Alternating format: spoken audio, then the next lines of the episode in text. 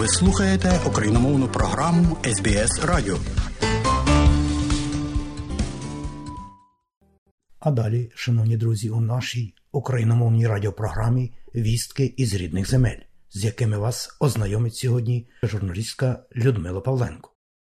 Перемога України має означати не лише звільнення територій, але й таке посилення української армії, аби Росія більше ніколи не напала на Україну. Таку думку висловив головнокомандувач збройних сил України Валерій Залужний у телефонній розмові із верховним головнокомандувачем об'єднаних збройних сил НАТО в Європі та командувачем збройних сил Сполучених Штатів Америки в Європі генералом Крістофером Каволі. Їхня розмова відбулася напередодні засідання контактної контактної групи з питань оборони у форматі Рамштайн. Обговорювалися питання постачання міжнародної військової допомоги Україні та підготовка українських підрозділів на території країн-партнерів. Абсолютна більшість українців 93% вважають, що умовою для припинення вогню може бути тільки повна деокупація всіх територій, включно з Кримом. Про це свідчить опитування, проведене у листопаді минулого року компанією Кекс CNC на замовлення замовлення Мюнхенської конференції з безпеки. Лише 11% погодилися би на мир за умови, що Росія залишає собі Крим. Варіант відходу російських військ на лінію 24 лютого 2022 року схвалили лише 7% опитаних. А відмову України від території, які Росія встигла окупувати після 24 лютого, лише 1% респондентів. Тож в коментарі Мюнхенської конференції з безпеки безпеки йдеться про те, що передчасні мирні переговори, заклики до яких звучать у деяких західних столицях, найімовірніше наштовхнуться на найзапекліший опір українського населення. Нового керівника особливо важливої спецслужби в часи війни Служби безпеки України представив її особовому складу президент Володимир Зеленський, представляючи Василя Малюка, Зеленський наголосив, що у служби буде багато роботи також після перемоги України у війні з Росією. Служба безпеки фундаментально динамічно змінюється, стає міцною, сучасною.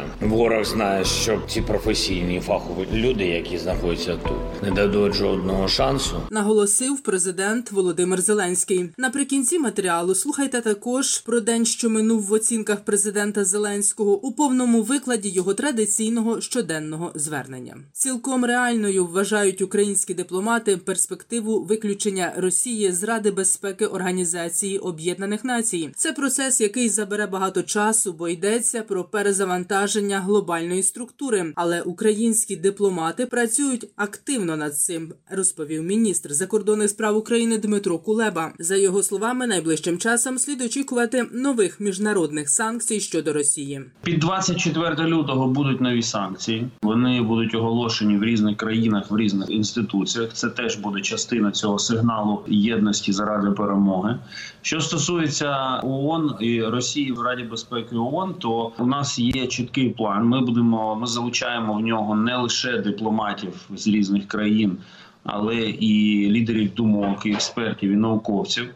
І перша ціль, яку ми досягнемо швидко, це буде делегітимізація присутності Росії у Раді безпеки ООН. Тобто всі розумітимуть, що перед ними сидять е, шахраї, які узурпували шахрайським способом це місце для Росії. Це буде страшний міжнародний удар. Росія швидше за все вже розпочала великий новий наступ, попри власні втрати, що потребує термінової допомоги для України з боку НАТО. Про це на прес-конференції у Брюсселі напередодні чергового засідання контактної групи з питань оборони у форматі Рамштайн заявив генеральний секретар НАТО Єнс Столтенберг. А міністр оборони України Олексій Резников ще до початку засідання повідомив, що головні теми 9-го Рамштайну Україну, танкова коаліція та захист українського неба. І, хоча постачання авіації це довгострокова перспектива, але вкрай важлива, говорить воєнний експерт Олег Катков. Вісім винищувачів F-16 сучасних то це 1,3 мільярда доларів.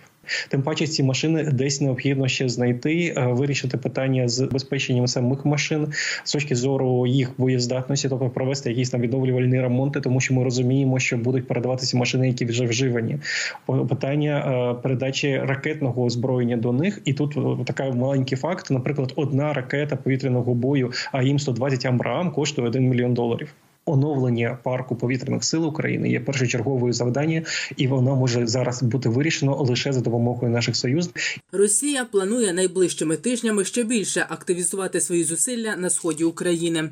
Зараз вона намагається знайти слабкі місця в українській обороні. Про це заявляє воєнний експерт Петро Черник. Однак, за його словами, російське командування не має достатніх ресурсів для широкомасштабних наступальних дій. Головною метою російських військ залишається досягнення, хоча б якогось тактичного успіху на сході України. Попри усі зусилля та значну кількість воєнних з'єднань, російські війська за 8 місяців змогли просунутися на східному напрямку лише на 17 кілометрів. Російські війська масово втрачають живу силу і техніку. За весь період ведення військових дій в Україні Росія втратила половину наявних запасів броньованої техніки, говорить Петро Черник. Російська Федерація утратила поза 3200 танків. На початок цієї війни танковий штатний потенціал складав у межах 3400 машин. Отже, майже добігаємо до 100% того, що вони мали заміну на ці танки у частині якісних машин не мають і не будуть мати. Можуть виробляти у межах до 50-70 танків на рік різних модифікацій Т-90 на складах, починаючи від Т-62 і аж до Т-34 є ще поза 15 тисяч техніки. Це неймовірно багато. Все буде рухатися за методом канібалізму. 3-4 танки із нього ліплять один більш-менш боєздатний, але це все ж таки зброя. Ситуація у Бахмуті на Донеччині може змінюватися що 15 хвилин.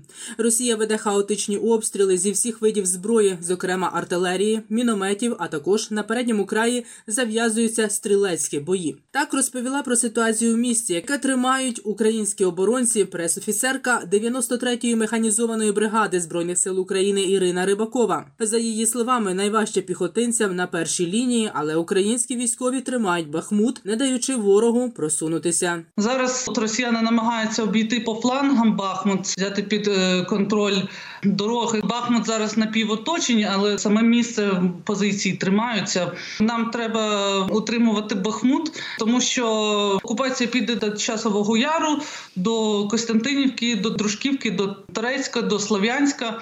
Наша бригада робить все для того, щоб е, окупанти навіть не перейшли річку Бахмутку, за якою зараз наші позиції. Зміна деяких технічних умов Starlink не вплине на ефективність українських військових та функціонування і безпеку української держави. Так відреагував на заяву керівництва компанії SpaceX віце-прем'єр-міністр, міністр цифрової трансформації України Михайло Федоров. Нагадаю, днями президентка і головна операційна директорка компанії SpaceX Гвін Шотвелл заявила, що компанія вжила заходів, аби українські військові не могли використовувати супутниковий інтернет від терміналів Starlink для керування безпілотниками під час війни України з Росією. В компанії аргументували крок тим, що мовляв, Starlink ніколи не був призначений для використання у вигляді зброї, говорить Михайло Федоров. У нас постійна комунікація з компанією SpaceX. 3-4 місяці тому були певні зміни від компанії. Вони пов'язані з геолокацією, де доступні Starlink, але це не впливає на життєдіяльність держави, на критичну інфраструктуру, на ефективність наших військових. Тобто зараз все працює нормально, змін жодних немає. Більше 30 тисяч тільки ми в Україну Starlink привезли як міністерство цифрової трансформації, підтримка міжнародних партнерів, і компанія розуміє критичність функцій.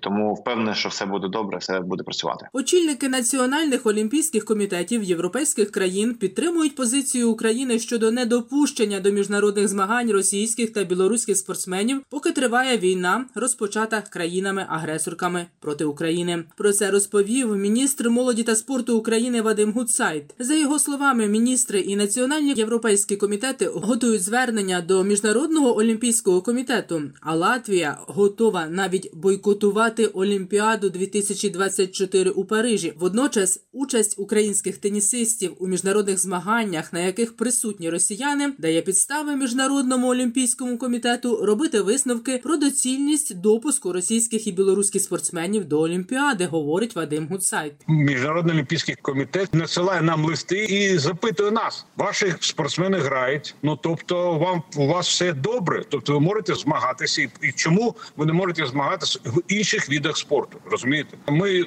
збиралися на позачерговій асамблеї. Ми спілкувалися з президентами федерації. І, наприклад, я був вже на змаганнях з боксу, де наші спортсмени їдуть на змагання. Ми прийняли рішення, що наші боксери, якщо приїдуть російські спортсмени, вони не будуть приймати участь. І ми це обговоримо з іншими президентами федерації, тому що це дуже складне питання, але дуже важливо на сьогоднішній день для України і для наших всіх спортсменів. Нагадаю, на чемпіонаті світу з гірськолижного спорту президент міжнародного олімпійського комітету Томас Бах заявив журналістам, що цитую: історія покаже, хто зробив більше для миру: той, хто намагався триматися певних ліній та комунікувати, чи ті, хто намагалися ізолювати і розділяти. Кінець цитати. Це була відповідь Баха на запитання кореспондента суспільного мовлення України щодо нечесності повернення росіян на Олімпіаду у той час, як понад дві сотні українських атлетів і тренерів загинули через війну Росії проти України. Далі прозвучить щоденне звернення президента України Володимира Зеленського за підсумками 355-го дня повномасштабного російського вторгнення в Україну. Бажаю здоров'я, шановні українці. Сьогодні дуже насичений день і внутрішньою тематикою, передусім оборонною та безпековою, і зовнішньою політичною.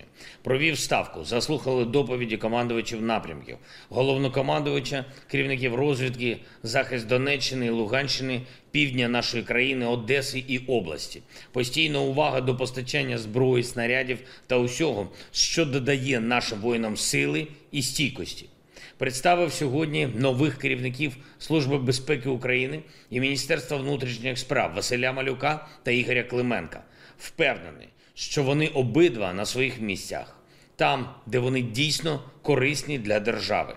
Подякував їм, що вони від перших хвилин війни на війні разом зі своїми колегами. У них вже є значні результати у захисті держави, і вони точно матимуть ще більші здобутки на нових посадах. Говорив сьогодні з прем'єр-міністром Норвегії. Ця країна один з найбільших наших партнерів. Подякував за новий оборонний пакет і за нову безпрецедентну програму підтримки від Норвегії, яка готується до затвердження і яка розрахована на 5 років стабільної підтримки України.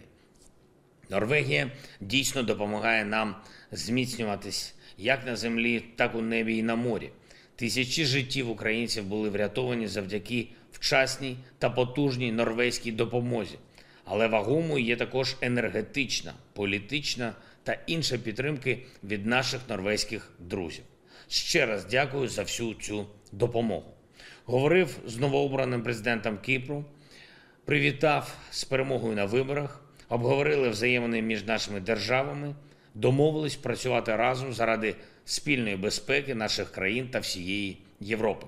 Вперше в історії двосторонніх відносин говорив сьогодні з президентом Філіппін. Подякував за підтримку в міжнародних організаціях, і ми домовились розвивати наші відносини.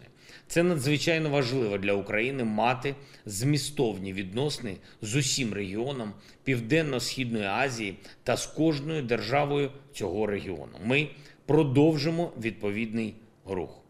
І загалом українська дипломатія має чітке завдання вийти в усі регіони світу, де наша позиція поки що недостатньо представлена, зробити Україну та українські інтереси зрозумілими для усіх тих держав і народів, з якими ми поки що не маємо стабільних зв'язків. Це стосується як азійських напрямків, так і Африки і Латинської Америки. Сьогодні ж провів нараду з міжнародним блоком уряду і офісу щодо проміжних підсумків нашого дипломатичного марафону. Наша активність зараз дуже висока. Майже щодня є нові домовленості. Минулий тиждень був особливо потужним, але головне, щоб кожна досягнута домовленість якнайшвидше переростала в конкретне постачання для нашої оборони в конкретну взаємодію між державами, в конкретні підписані документи. Ми досягли важливого розуміння з Британією щодо далекобійної зброї і необхідності пришвидшити постачання танків. Маємо хорошу домовленість щодо артилерії та боєприпасів. Маємо повне розуміння позиції одне одного в питанні сучасної бойової авіації. Я дякую усім нашим британським друзям. Дякую пану прем'єр-міністру Сунаку за розпочату роботу, зокрема в авіаційному напрямку.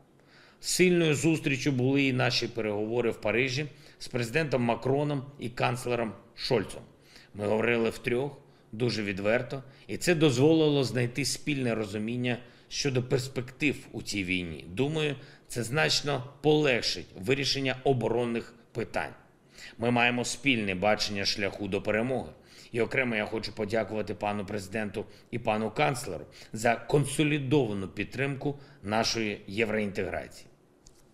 Візит в Брюссель став таким, якого ще не було в історії наших відносин з Євросоюзом. Вперше така увага до України, вперше зустріч одразу з усіма лідерами Європи, і плюс ще серія розмов з європейськими лідерами, максимально динамічних, змістовних і позбавлених зайвої політизації.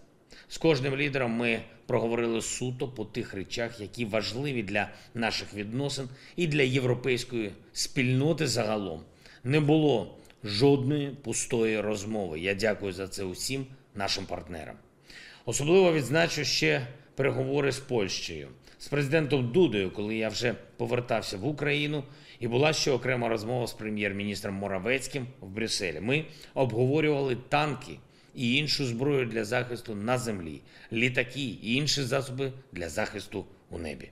Обговорили ситуацію в регіоні загалом, перспективи цього року, як і завжди, маємо повне взаєморозуміння з польськими братами. І дуже важливо, маємо чітку підтримку з боку європейських інституцій та європейських лідерів нашої мети підготуватися і вже цього року розпочати переговори щодо членства України в ЄС. Зараз більше ніж будь-коли відчувається, що європейські цілі України стають реальністю.